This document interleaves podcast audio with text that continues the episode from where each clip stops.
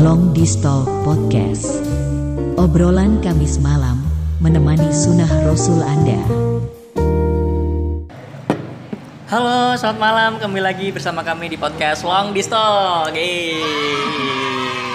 Masih bersama saya Wastu, saya Wastu, saya Wastu dan saya Wastu. Loh, kok Wastu semua ini? Ya, begitulah. Jadi malam ini saya siaran sendiri karena Upi, Butet, sama Emir lagi sibuk bekerja, ya kan? Jadi malam ini eh, teman-teman pendengar sama saya sendiri aja nggak apa-apa ya, oke?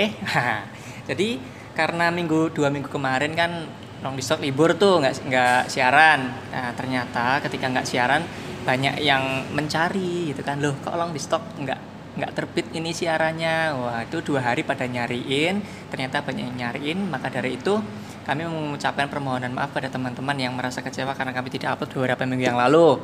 Nah, minggu minggu ini tuh hampir nggak upload ceritanya karena pada sibuk. Tapi oh. karena kami tidak ingin mengecewakan para pendengar untuk kedua kalinya, maka bagaimanapun kita harus tetap siaran walaupun hanya waktu sendiri sekarang yang siaran. Jadi buat para pendengar, kalau misalnya nih kurang lucu atau nggak lucu, mohon maaf sekali karena saya siaran sendiri. Siaran sendiri itu susah, jadi kalau nggak lucu mohon maaf. Tapi akan saya berusaha lucu karena bintang tamu kita malam ini nanti pasti akan lucu sekali. Siap-siap ya, ini pertama kali waktu siaran sendiri, jadi mohon maaf ketika dalam membawakan acara kurang rapi atau apa ya begitulah adanya. Yang penting para pendengar tidak kecewa. Oke sudah menit berapa kok masih menit kedua ya? Kurang lama. Lu lu yang ngomong lu yang pusing. Banget dia main dari tadi. Ya begitulah. Oke langsung masuk ke segmen berikutnya segmen bintang tamu. Malam ini walaupun saya sebagai host sendirian, tapi bintang tamu tetap mau berkenan. Mari kita sambut Mbak Sela. Yeay, halo Mbak Sela. Halo Wet, thank you udah uh, diundang Wet. Akhirnya bukan cuma wacana ya Wet? Iya, dari kemarin-kemarin saya berusaha untuk membuat janji sama Mbak Sela mengenai kapan kita mau siaran bareng. Tapi waktunya ketemu-ketemu Mbak Sela ya. Bukan karena gue sibuk Wet. Oh, kenapa Mbak? Karena nggak ketemu aja. karena nggak ketemu aja. Oke, jadi Mbak Sela ini sekarang kesibukannya apa Mbak Sela? Sibuknya gue pengangguran pengangguran dari mana? Iya kan habis selesai kemarin oh, kan. Iya. Ya. Selesai apa nih Mbak? Temu. Selesai SKL keluar lah. Ya, oke. Okay. Resmi pengangguran Bu. Akhirnya. Selamat Mbak Sela. Alhamdulillah. Selamat datang di dunia nyata. Welcome to the jungle. Welcome to the jungle. Jadi Mbak Sela ini uh, temannya saya. Nah, ketemu di ada beberapa acara kemarin ketemu sama Mbak Sela terus acara uh, lu. Acara kan? Kerjaan. Kerjaan. acara ya gitulah kerjaan bareng. Terus pertama ketemu tuh langsung klop gitu. Wah ternyata mbak Sela ceritanya banyak sekali. Begitu langsung ceting langsung oke mbak Sela harus masuk ke podcast Long List Talk harus berbagi cerita ceritanya cerita huru hara oh cerita huru hara. Oke. Sebenarnya uh, para pendengar ini mbak Sela tuh punya banyak sekali cerita pengalaman yang bisa di share kepada kalian semuanya. Hmm. tetapi nggak mungkin dong semuanya kita sekarang uh, saya sama Mbak Sela udah berdiskusi sebaiknya uh, apa yang harus kita bahas malam ini. Jadi kami memutuskan untuk membahas tentang menikah muda. Pernikahan dini. Oh, pernikahan dini. Okay. Kayak itu judul sinetron. Judul sinetron. Udah lahir belum lah? Aku udah lahir. Oh, udah. Aku masih kecil. Oh, yang main Agnes Mo kan? Iya, iya betul sekali. Kirain. Jadi buat ini. para pendengar yang iya. masih yang masih terlalu muda untuk masih melihat muda. pernikahan dini, hmm. jadi pernikahan dini itu sinetron yang dimainin sama Agnes Mo. Nah, hmm, betul sekali. Jadi dulu rame banget tuh dulu in betul. banget. Nah. Agnes Mo dulu masih bocil. ya kan, gue juga ya, nontonnya bocil waktu itu. Ya kalau mbak salah bocil aku apa dong? Iya, aku imut-imut. ya oke. Okay kita akan ngomongin tentang pernikahan dini. Yeah. Kenapa kita ngobrolin tentang pernikahan dini? Karena Mbak Sela menikah. Apa, Bu? Pelaku pernikahan. Pelaku. Terus sangka dong gue. Jangan pelaku dong. Nah ini salah satu tokoh. Bukan dulu pelaku oh, dulu. pernikahan dini. Dulu pelaku pernikahan dini. Emang kok dulu Mbak? Emang nggak sampai sekarang? kan kan dulu pernah. Oh dulu pernah. pernah ya pendengar ya. Tahu kan maksudnya? Nggak usah diperpanjang lah ya minum dulu mbak minum dulu mbak. Kok sumuk ya ini? Iya lu bohong sama pendengar. Bilang selamat malam Jelas-jelas kita tengah hari. Ya, Jangan dibocori. Ini siarannya kan malam mbak. Iya bener. Oke Jadi Mbak Sela ini Kak menikah di umur berapa Mbak Sela? Kemarin tuh 21 deh ya. Oh, Mbak Sela tuh 21. menikah di umur 21. 21, 21 punya baby di 22. Punya baby dua-dua. Padahal kesibukannya Mbak Sela waktu itu apa Mbak? Kuliah gua. Masih kuliah Mbak? Iya. Hidup harus rock and roll. Kalau iya. nggak gitu nggak ada gregetnya. Mbak Sela tuh orangnya suka tantangan banget ya. Saking sukanya sama tantangan. Umur 21 masih kuliah udah 21, married coy. 21 semester 6. Dua, 21 semester 6 Ya, udah nikah loh 21 mendengar. Luar biasa. Tepuk tangan dulu Mbak Sela Iya dong. dong, oh, sambil Nih skripsi kalian sambil kalian ngomong anak dulu. Oh, sampai skripsi udah ngomong Iya, anak bener. ngomong anak. Eh, Tapi buat gue selesai. Oh ya mantap. Eh, salahnya di mana? Betul sekali. Yang Yang penting kuliah selesai. niat. Betul Iya, sekali. Nih para pendengar ya yang kalian sekarang masih skripsi terus mengeluh kesibukan ini itu contohlah Mbak Sela. Iya benar. Mem- ngomong anak. Ngomong anak gua. Skripsi tetap selesai kan? Skripsi selesai. Tepat waktu kan? Iya. Tepat eh enggak juga Oh, sih. Gue lima tahun kuliahnya. Tapi kan bukan karena Iya nikahnya. benar. Bukan, bukan. Karena Buktinya? kemarin sempat ganti judul. Oh, sempat ganti Nah, judul ada tuh. kendala. Jadi ya sempet-sempet aja. Oke. Tuh, Keren dong. berarti bisa. Maksudnya bisa skripsinya ya, bukan bisa Iya. menikah. Nikahnya gue nggak Oke, artinya. Mbak ini sebenarnya eh, podcast kali ini kan kita me- membicarakan tentang pernikahan dini. Iya. Tapi intinya bahwa sebenarnya menurut Mbak Sela pernikahan dini itu direkomendasikan apa enggak sih menurut Mbak Sela? Well, kalau dibilang direkomendasikan atau enggak, eh itu tergantung pandangan masing-masing orang ya, Oke. Wes. Pandangan masing-masing orang. Jadi kayak kayak sekarang nih, misalkan posisi gue sekarang nih, eh, udah lulus istilahnya ngambil pasca sarjana kan. Mhm. Teman-teman tuh pada bilang, bukan teman sih, maksudnya kolega-kolega tuh juga yang kenal gue pada ngomong, lu enak ya sekarang ya, anak lu udah gede om, udah 10 tahun nih Mhm. anak udah gede udah bisa ngambil S2 gitu Mhm. udah udah selesai lagi gitu tepat waktu S2-nya gue enak nih ya sebenarnya nggak serta merta juga maksudnya nggak serta merta anak udah gede gitu kan progresnya kemarin lu jangan salah kemarin gua nikah muda kan rada dipandang sebelah mata juga. Hmm. ah lu kemudaan. Ah lu nggak bakal jadi apa-apa. Kuliah kuliah lah ya yang paling Oke, dekat lah ya. lu nggak bakal selesai nggak jadi apa-apa. Tapi ya balik lagi emang niat kita gimana ya? So gue udah keluar duit sih. Namanya kalau udah udah keluar Sayang. duit gimana ya? Akhirnya wah terobos terus. Oke, mantap. gaspol. Gaspol. Jadi tergantung orang ya Mbak Ya, memandangnya orangnya. bagaimana. tergantung orang mandangnya gimana Jadi tapi kalau dengan gue perhatikan sih eh, dengan beban anak-anak muda yang sekarang mhm. eh, zamannya juga udah berubah dibandingkan Oke. dengan dulu sebenarnya sih nggak suges nikah muda sih nggak suges Oke.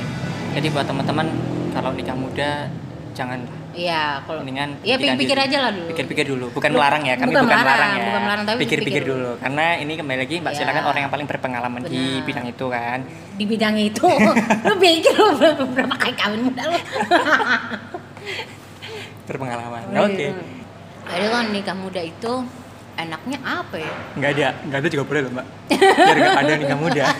enggak kemarin kan diputuskan nikah muda kan karena emang sama mantan ya gue Mhm. sebutnya mantan ya sekarang ya Oh gitu. sama Oke. mantan eh, jaraknya agak jauh 11 tahun Oh, 11 tahun. jadi kalau dia nunggu aku lulus dianya ketuaan Apa keburu mati gitu?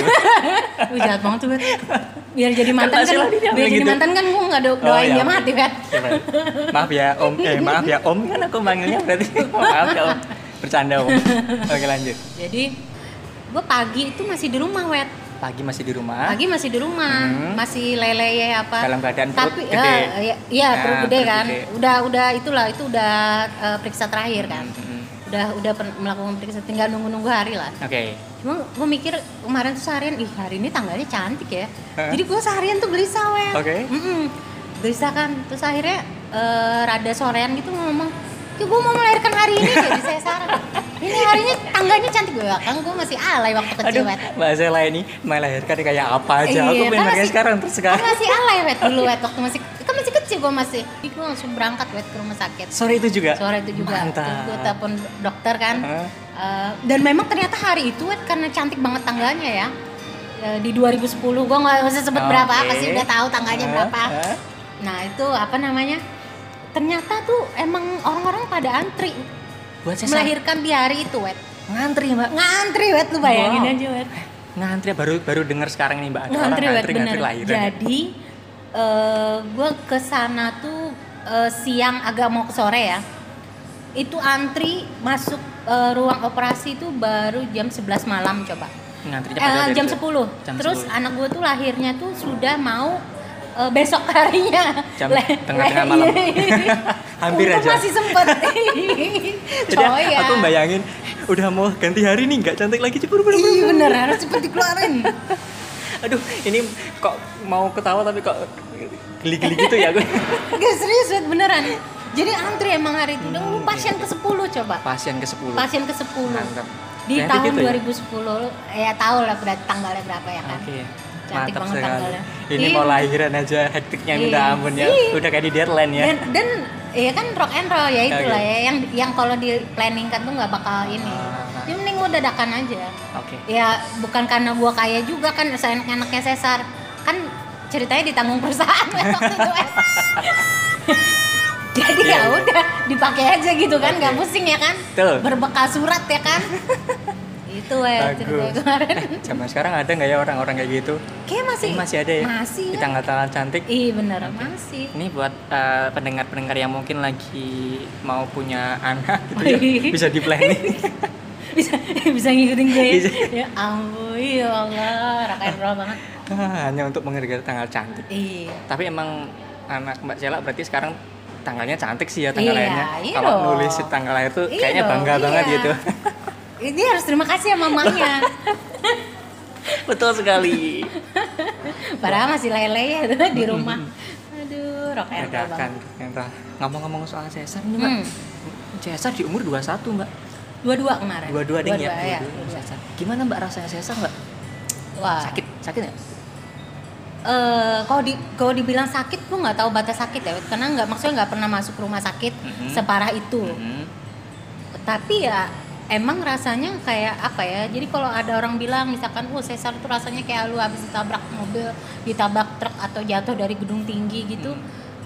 gue nggak nggak tahu juga karena emang nggak pernah merasa yang lain-lain cuma ya memang rasanya Sakit. wow emang emang empat eh, empat hari di empat lima hari di rumah sakit itu sehari dua hari tuh masih belum bisa ngapa-ngapain Nah, lu masih kerasa sakit. berbaring di kasur aja nah Hmm. terus juga eh, pemulihannya juga nggak bisa langsung kayak langsung duduk atau lu Hmm. berdiri aja enggak Baju- lu belajar miring kiri dulu lu Oh. belajar miring kanan dulu gitu Oke. oke, masih oke. masih kayak gitu terus eh, juga apa eh, kan pakai kateter kan terus misalkan eh, sorry tuh saya apa namanya pembalut lu digantiin Oh. jadi masih kayak gitu Eh, ada ada hal-hal yang mesti di treatment ya Uh-uh, Mbak. tapi treatment. ya gue bersyukurnya ya di tahun 2010 itu eh, medis itu sudah sangat-sangat maju ya. Hmm. Jadi eh, kan lu inget nggak kalau zaman dulu kalau mau sesar tuh kan eh, kayak eh, pertama di garis, terus yang Oke. kedua kayak letter L gitu kan, Ah, terus ah. di tempat lain Nih, lagi, Aduh aku bayangin. terus jahit luar gitu Aduh, kan. Ngilu aku bayangin. Oke, Iya. Oke.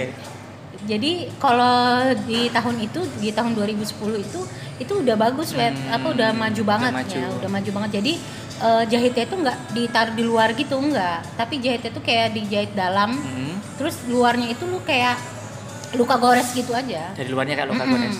Kayak luka gores gitu aja Jadi rapi ya Mbak. rapi nah terus eh, nanti kalau next mau misalkan mau punya anak kedua lagi Hmm. atau punya dikasih rezeki anak lagi tuh di tempat yang sama Yang di yang di ya, yang kemarin dibedah itu Dibuka. di black Terus kalau misalnya lahiran Cesar itu Hmm. butuh jeda jeda berapa tahun Mbak untuk anak berikutnya? Nah, kalau nih, tapi gue ngomong lagi ya, gue bukan orang medis nih. Hmm. Menurut dokter, amannya sih 2 tahun. Amannya dua ya, tahun. amannya 2 tahun. Oke, tapi oke. ada juga kasus yang eh, mungkin belum 2 tahun, tapi Hmm. udah ini sih, aku nggak tahu ya, mungkin dibalikin lagi ke orangnya apa gimana gitu. Tapi ya namanya kalau rezeki itu, gue yakin pasti Allah juga ngejaga sih, Wet. Oke. Hmm, walaupun misalkan orang ngomong apa atau apa, Benar-benar. pasti ya ada aja lah jalannya gitu. Oke, berarti buat para pendengar ini kalau yang misalnya mau sesar, ini kami bukan dokter ya sekali lagi ya Mbak kita ya, bukan- kita bukan, bukan praktisi, medis, bukan ya. tenaga medis, hanya sharing pengalaman Hmm. aja. Mbak Sheila kan sebagai or- orang yang pernah sesar, Iya, di- mungkin diceritain sama dokter kan Mbak, dibilangin Iya, dokter langsung bahwa tahun, nah. sebaiknya ada jeda 2 tahun. Iya. Gitu. Kemarin sih kayak gitu. Cuma nggak tahu Oke, mungkin apakah dengan maju sekarang kan teknologi dulu so- Mhm. soalnya teknologi kan makin maju terus ya Oke, Bet ya. maju. Jadi juga nggak tahu mungkin pemulihannya lebih cepat Hmm. sekarang ataukah gimana gue juga nggak tahu juga sekarang. Tapi kalau menurut Mbak Sheila nih, Hmm. nah, kalau mau lahiran lebih baik normal atau sesar? Hmm. Ini dalam konteks nggak nggak terpaksa ya bukan situasi Hmm, yang hmm. kecuali kalau sakit apa Hmm. kalau ada situasi semacam yang memang mengharuskan mau sesar sesar lah Hmm. tapi untuk orang-orang yang sebenarnya normal-normal aja tapi kayak gue kan bisa Ah, mungkin bisa bingung, normal ya tapi itu akhirnya sesar rekomendasi dari mbak Sela gimana? Kalau gue sih nggak tahu ya maksudnya karena gue juga belum pernah maksudnya anak kan baru satu ya Mhm. jadi belum belum tahu normal gimana itu juga gue belum tahu. Cuma kalau gue lihat dari pemulihannya memang yang lebih cepat pulih itu emang normal normal pulihnya Ya, lebih cepat lebih cepat kalau sesar itu Wet, jadi satu tahun lu lu habis sesar kan eh, dua tahun nih jedanya dikasih dokter kan dua tahun setelah sesar jadi satu tahun pertama tuh lu masih bisa nyeri nyeri sendiri wet. Oh Bukan sesar lo. oh gitu. Ya Oke. nah terus tahun kedua itu daerah sesar lo mati rasa. Oh, mati nah di tahun ketiga itu baru pulih. Baru pulih. Baru pulih daerah sesar lo tuh udah mati rasa tuh berarti gimana sih mbak? Disentuh-sentuh nggak kerasa nggak gitu, Mbak? kerasa. Jadi nyentuh-nyentuh perut gitu nggak kerasa? Nggak kerasa. Kan Oh. kayak kayak jaraknya itu cuma berapa senti aja sih segini sih. Nah tuh. 10 sentian kali ya? Iya. yang di berapa? 10 senti doang mbak Iya segitu doang. Siapa sih bu? Senti-sentian. Kurang oke oke juga. gitu yang tapi pendengar nggak lebar-lebar amat ternyata Iya. tadi tangannya mbak Sela gitu nggak lebar sih Iya. oke Jadi segitu aja. Jadi lukanya gitu loh. Dan segaris doang. oke.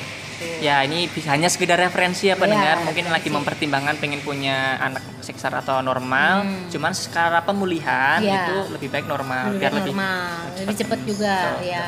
Tapi kalau mau tanggal cantik ya silakan Iya kayak gue. boleh juga Iya dong.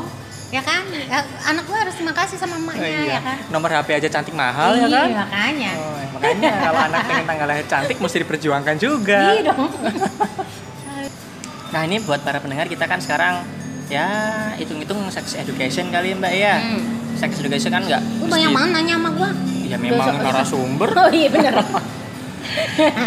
narasumber ya kita sex education sedikit lah memberi Hmm. pengetahuan kepada teman-teman jadi di podcast itu sebenarnya udah ada orang-orang lain yang membahas tentang sex education Pastinya lebih ahli juga kan. ah, ada dokter gue itu Iya. punya podcast sama si Desta Hmm. dan lain-lain nah jadi kita di sini pengen sex edu di di eh, sisi-sisi yang lain lah yang Hmm. kira-kira belum mereka bahas jadi nggak melulu soal bagaimana cara memanjangkan pip bagaimana cara memperbesar pip gitu kan nggak melulu soal itu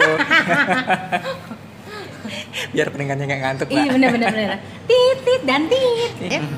Cuman nggak salah kalau mau punya anak lagi mau. Sesar lagi Kalau ada jodohnya. Kalau ada jodohnya. Kalau ada jodohnya. Oke. Nggak ada jodohnya, gua nggak deh. ya iyalah. Kalau misalnya punya Hmm. pengen normal apa sesar lagi? Nah, katanya sih, cuma gua nggak tahu nih. Balik lagi gua bukan praktisi, tapi katanya kalau udah sesar sekali itu biasanya sesar terus nanti Oh gitu. kalau nggak salah sih ada resiko robek rahim apa gimana gitu Waduh. gua nggak paham juga Nih lu nih bayangin ya. Mm-mm. Resiko ya mbak ya. resikonya gede katanya kalau mau memaksakan normal cuma nggak tahu nih maksudnya zaman sekarang udah canggih juga terus juga dokter-dokter katanya banyak yang pro untuk melahirkan normal nah Oke. jadi ya mau nggak dikembalikan lagi sama kondisi pasiennya masing-masing Kita simpulkan saja pembicaraan kita kali ini. hmm. Kalau mau sesar sekalian nyari tanggal cantik ya. iya bener Kalau sesar orang sakitnya sama kalian aja lo bikin berkesan ya kan gimana sakitnya sama biayanya sama sekalian aja lo bikin Ya, berkesan tanggalnya Tuh. Tapi jangan ngutang ya mbak kalau ini kalau sesar jangan ngutang. Bahaya. Apa waktu itu ngutang? kayaknya ngutang waktu itu potong gaji ya tuh namanya nggak ngutang. ya kamu nggak tahu Tapi kan itu hak. kan bukan urusan gue Oh iya oke fine. udah gue yang dibelek itu urusan si pencari suami, nafkah suami. Itu Oke. bukan urusan gue Tapi ini mahal ya mbak? Eh, kayaknya sih gue nggak usah ingat ya waktu itu habisnya sekitar 17 apa 23 gitu nggak tahu 17 deh. atau 22 di Waktu tahun itu, 2010. di tahun 2010 Nah, berarti kali 10 aja sekarang berapa? Ya nggak kali 10 sih. Enggak juga. Kayaknya Kayaknya- sih sama-sama aja sih. Cuma kan waktu itu mungkin karena lagi rame itu, Hmm. terus kan juga ya gua nggak tahu mungkin karena rame itu juga Lagi ngetren ya. di tanggal Hmm. cantik soalnya. Oke. Oke. Bagus sekali. Kesimpulannya malam ini mengajak orang untuk nggak ada yang nggak mengajak orang memberikan pertimbangan Iya, kalau mau benar. nikah muda atau lahir sasar hati-hati. Iya. Tuh. Suruh eh, setiap orang kan dikembalikan ke diri masing-masing aja karena tahu yang kondisi itu kan kita Betul sekali. dan dokter dan perlu dukungan keluarga Betul. Ah, komunikasi pentingnya, Mbak. komunikasi penting Sama Sheila gimana? Waktu itu dapat dukungan dari keluarga apa enggak? Yang tadi kan ada nggak Kagak. persetujuan, nggak persetujuan itu tadi. Itu Kagak. bisa dilewati dengan baik. Ya lewat aja orang gue juga yang bayar Iya juga sih. Tapi itu penting ya dukungan. penting dukungan. penting karena gue kemarin sorry apa listener gue mengunyah Nggak apa-apa.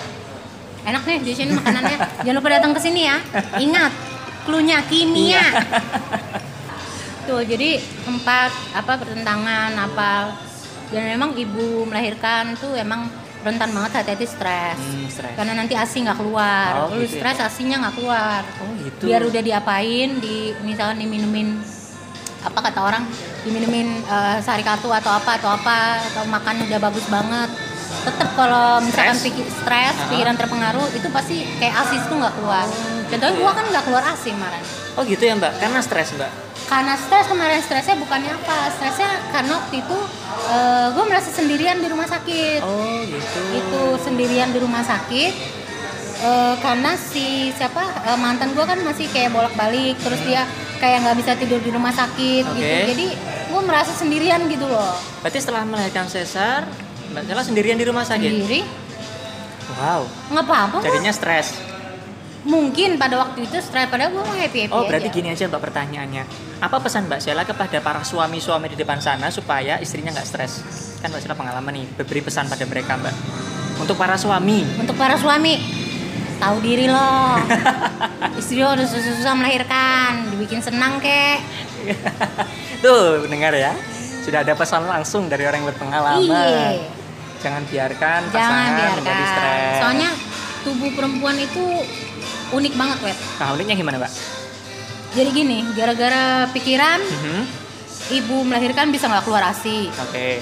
gara-gara pikiran stres Mhm. eh, hormon jadi nggak karuan wanita normal Mhm. yang at least misalkan dia single atau apa Mhm. dia bisa ngalami namanya penebalan dinding rahim Itu gara-gara stres, menstruasi nggak teratur awalnya dulu nggak lama ternyata difonis penebalan dinding rahim jadi wanita tuh sangat-sangat tubuhnya tuh sangat unik banget makanya eh, pasangan atau apa tuh kalau bisa jangan bikin stres ya istri pasangannya atau Oke, apa. oke, oke. karena wanita itu kelihatannya dia nggak stres cuma ternyata dia stres. Kayak gua kan juga pernah tuh penebalan dinding rahim. Padahal karena stres padahal gue nggak merasa stres waktu itu. Nggak merasa stres cuma waktu itu dokter bilang ada nggak sih yang dipikirin? Saya cuma capek waktu itu ya ngurusin kuliah. Mhm. jadi gue sempat sampai di eh, nggak sampai opnam sih cuma penebalan emang diagnosanya penebalan dinding rahim tapi dalam proses itu sebenarnya nggak ngerasa apa-apa ya, nggak ngerasa apa-apa Tiba-tiba langsung kayak gitu. jadi gini wet eh, apa namanya nih eh, edukasi juga ya buat wanita sekali lagi nih gue bukan ahlinya bukan Ah. ahli kesehatan tapi karena gue sudah pernah ngalamin Oke. makanya gue ceritain Mhm. Bahwa Jadi waktu apa namanya, gue kan menstruasi nih, Mhm. jadwal menstruasi biasa. Mhm. Terus gue masuk rumah sakit kan, Ya. gara-gara waktu itu keracunan makanan. Oke. Nah, sebenarnya waktu dirawat opnam di rumah sakit, Ah. waktu di opnam di rumah sakit itu eh, kayak head itu emang udah mau berhenti gitu loh. Wet. Udah sisa flek-flek, udah emang mau berhenti, Aha, aha. jadwalnya udah mau berhenti. Aha. Nah, pas gue udah balik ke kos waktu itu, karena di sini juga kan dirawatnya di Mhm. Jogja juga. Nah, pas gue balik ke kos, Mhm. berapa hari kemudian, gue main lagi nih. Wow, padahal cuma beberapa hari doang. Ah, padahal jedanya kan harusnya udah berhenti nih. Hmm. Menstruasi dan menstruasi itu dalam eh, banyak banget dalam sehari, kayak abnormal gitu. Iya, oke, jadi oke, nih oke, gua oke. kasih tahu, jadi bukan jorok ya, maksudnya supaya eh, wanita juga nih gua kasih tahu buat listener, lu harus aware sama diri lu sendiri. Aware sama diri sendiri. Aware, kalau lu nggak aware sama diri lu sendiri, itu jangan dibiarin. Oke. Lebih baik lu tahu di awal deteksi segala sesuatunya daripada nanti misalkan udah telat atau udah Mhm. jadi parah, Oke. Segera. segera. Jadi gua waktu itu tuh eh, gara-gara gue kok merasa oh gue menstruasi, oh gue pikir oh ya udah nggak apa-apa menstruasi. Cuma makin ke sini kok waktu itu eh, dua hari gitu, misalkan nih eh, perbandingannya ada perempuan itu dalam satu hari misalkan dia maksimal menggunakan tiga pembalut Tiga misalkan pembalut gitu ya. ya. Oke. tiga Baru tahu saya. Oke, next. Iya. Apa apa? Gue kan edukasi Oh, cewek-cewek iya. nih. Listener lu kan bukan cowok semua. Oh ya oke fine. Gue kasih tahu nih. Kayaknya kebanyakan cewek sih Ih, pendengarnya. berani lo sama ibu-ibu lo. Oke, amin. Ampun, ampun, ampun. Lo nggak tahu siapa yang punya jalanan. Ya normalnya tiga. Iya. Normalnya tiga. apa? Normalnya tiga, Oke. gue tuh sampai enam sampai tujuh ya. Sampai enam sampai tujuh. Dan itu tuh eh, kayak, tapi gue nggak merasa apa-apa, gue Hmm. merasa sehat. Cuma gue lemas waktu itu. Oh, mas. Tuh, iya lemas. Karena terlalu banyak terlalu banyak mengeluarkan. mengeluarkan darah. Ah. Gue nggak merasa apa-apa, nggak merasa sakit, nggak merasa apa. Oke. Setelah itu ke rumah sakit gue. Ah. Gue pikir karena di di karena di opnam kemarin, gue Oke. nggak tahu ya. Ah. Apakah karena obat terlalu keras kan gue nggak tahu. Ya. Ternyata menurut eh, dokter penyakit dalam, karena kan kemarin di opnamnya eh, Penyakit dalam. penyakit dalam. Oke. Nah, katanya enggak kok ini obatnya nggak keras. Akhirnya gue dirujuk ke Opjin. Oh. Di, di Opjin itu gue me- melewati eh, tiga pem- tahapan pemeriksaan, Wes. Tiga tahapan punya. Tiga Satu. tahapan. Satu eh, pemeriksaan luar biasa, dipencet dari luar kan. Oke. Sebelah sini sakit enggak? Sebelah sini Hmm. sakit. Sebelah sini sakit enggak? Itu Gua dokternya cewek cewek mbak. Cowok Oh, Oke pak. Tapi namanya gua mau berobat, gua emang nggak tahu malu, Wet. Oke oke. Iya. Pokoknya yang penting gue sembuh kan gitu. Iya betul sekali. Iya. Satu dari Satu, luar. dari luar dipencet-pencet nih ya Nah. perut lo, rahim lo, daerah sini gimana sakit nggak? Nggak ada kan? Oke. Emang gua nggak merasa sakit. Hmm. Nah pemeriksaan kedua jalan lahir, Di jalan lahir diperiksa. jalan lahir diperiksa. Ah, saya nggak bayangin mbak. Lanjut. Lu bayangin aja nggak apa-apa juga, wet. Diperiksanya gimana mbak? Ih dimasukin jari lo, wet. Aduh. Ya kan nggak apa-apa. Iya nggak apa-apa sih. Oke Jadi- lanjut ketiga langsung aja Iya, mbak. ketiga USG. OSG. Nah, di- pas di USG itu baru kelihatan kayak ada massa di dalam. Oke. Jadi dokternya waktu itu bilang ini kayaknya ada massa nih di dalam. Mhm. Waktu di diagnosa itu, gue udah takut wet. Siapa tahu gue kena kanker serviks kan gak lucu wet. Wow. Tapi kelihatannya cuma masa Emang kayak massa, Ah. hasil USG. Habis itu gue disuruh keluar. Aha. Mungkin mereka rapat atau apa Ah. memastikan itu. Akhirnya baru dikasih tahu ini penebalan dinding rahim. Penebalan dinding rahim. Penebalan dinding rahim di, di terapi obat supaya uh, pendarahannya bisa hilang. Oke. Tapi listener lu jangan salah kalau nggak diobatin lama-lama bisa berujung uh, pada serviks. Wow. Gitu ya pendengar. Hati-hati. Semua berawal dari stres. Iya dari stres tuh makanya di maintain, Di gitu maintain loh. ya, tingkat Maintain. stres- stresnya tuh Iya. dijaga, jangan terlalu stres. Jangan stres. Orang sendiri aja kadang-kadang udah stres apalagi punya pasangan yang "Ah," gitu Iya, ya. mak ya makanya pasangan gue gua tinggalin Wow. karena bikin gue stres. ya buat para pendengar nih kayak punya pasangan please jangan bikin pasangan anda stres ya Iya. terutama yang perempuan jangan bikin stres Iya. karena perempuan Eh perempuan lu dengar kalau pasangan lo bikin lu stres tinggalin. Yoi. udah ada pesan langsung kalau bikin stres tinggalin aja karena berpengaruh sama tubuh karena Iya. tubuh perempuan unik gitu tubuh ya perempuan tuh unik. tuh hati-hati Ingat lo kalau stres langsung eh, berkaitan sama jadwal period menstruasi lo. tuh penting banget wow ini di luar briefing kita ya mbak pembahasan ini Iya. tapi ternyata sangat bagus Iya. sekali penting sekali kan gitu, mama suka ngomong banyak aja tapi bener loh yang gua Iya, omongin. betul sekali. Walaupun gua bukan tim Tuh, ahli. bisa menjadi rujukan pertimbangan pelajari lagi lebih jauh ke informasi-informasi Iya. tanya-tanya bahwa stres itu mempengaruhi tubuh Iya. perempuan. heeh. Wah.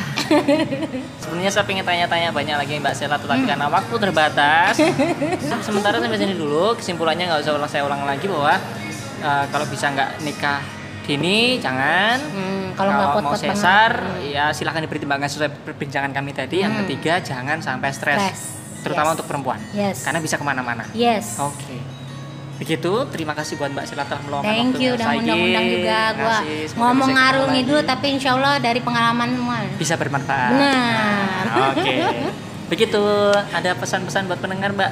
Terakhir, Eh, gitu aja deh pesan-pesan terakhir emang gua mau betong gitu aja thank you udah Oke, ngundang Terima kasih telah mendengarkan kami sampai setengah jam Yes. kurang lebih. Oke, terima kasih Mbak Cela. Sampai jumpa lagi semuanya. Dadah. Bye. Malam. Long Distal Podcast. Obrolan Kamis malam menemani sunnah Rasul Anda.